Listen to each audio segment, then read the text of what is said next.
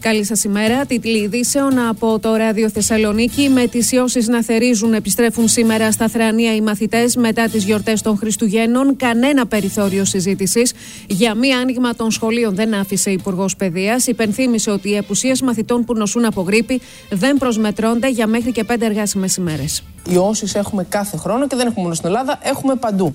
Ε, από εκεί και πέρα προφανώς παίρνουμε όλα τα μέτρα. Ε, έχει πολύ μεγάλη σημασία οι γονείς προφανώς να, να παρακολουθούν συμπτώματα των παιδιών και από εκεί και πέρα υπάρχει και το πλαίσιο για τη δικαιολόγηση απουσιών. Αλλά τα σχολεία μας είναι ανοιχτά. Καμία συζήτηση επίσης για υποχρεωτική χρήση μάσκας σε μαθητές και εκπαιδευτικούς. Δεν υπάρχει καμία τέτοια συζήτηση για επαναφορά της μάσκας. Mm. Εξυπακούεται ότι μπορεί οποιοδήποτε να φορέσει αν το επιθυμεί. Αυτό είναι αυτονόητο. Ε, αλλά δεν υπάρχει οποιαδήποτε συζήτηση με το Υπουργείο Υγείας, ούτε με την Επιτροπή των Ειδικών, ούτε με κανέναν για επαναφορά της μάσκας. Για δασκάλους καθηγητές, θα έχετε κάποιο άλλο ειδικό πλαίσιο; Και όχι, ό,τι, ό,τι ισχύει κανονικά και σχέδια και ό,τι ισχύει και ευρύτερα στην κοινωνία. Τις επόμενες εβδομάδες αναμένεται η κορύφωση των ιώσεων, η κυρία Ματίνα Παγώνη. Το πικ θα είναι μετά τις 15 Ιανουαρίου μέχρι τέλος Φεβρουαρίου.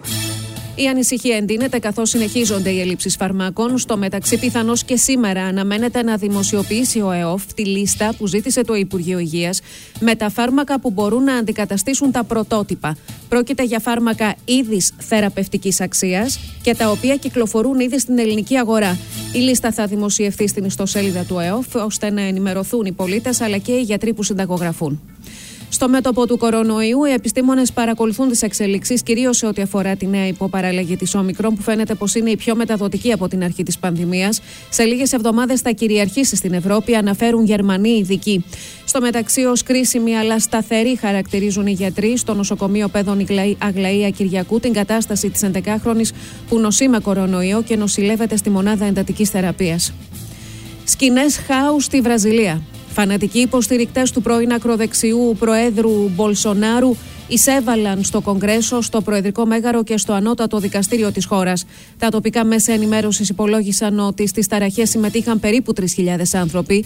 Διαμαρτύρονται για την επιστροφή στην ηγεσία της χώρας του αριστερού Λούλα μετά τις προεδρικές εκλογές της 30 Οκτωβρίου. Βίντεο στα μέσα κοινωνικής δικτύωσης δείχνουν τα γραφεία των βουλευτών λαιλατημένα, διαδηλωτές όρθιους στα έδρανα της Γερουσίας. Ο ένας μάλιστα καθόταν στην έδρα του Προέδρου, θυμίζοντας εικόνες των υποστηρικτών του Ντόναλτ Τραμπ κατά την εισβολή του στο Κογκρέσο Κογκρέσο.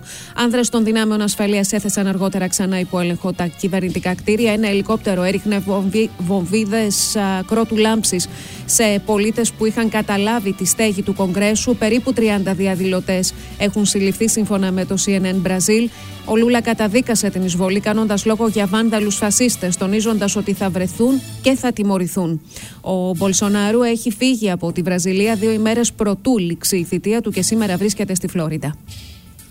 Πρεμιέρα κάνουν σήμερα. Οι χειμερινές εκπτώσεις θα διαρκέσουν μέχρι 28 Φεβρουαρίου. Ανοιχτά τα καταστήματα την Κυριακή 15 του μηνός. Περισσότερα στο arthes.gr.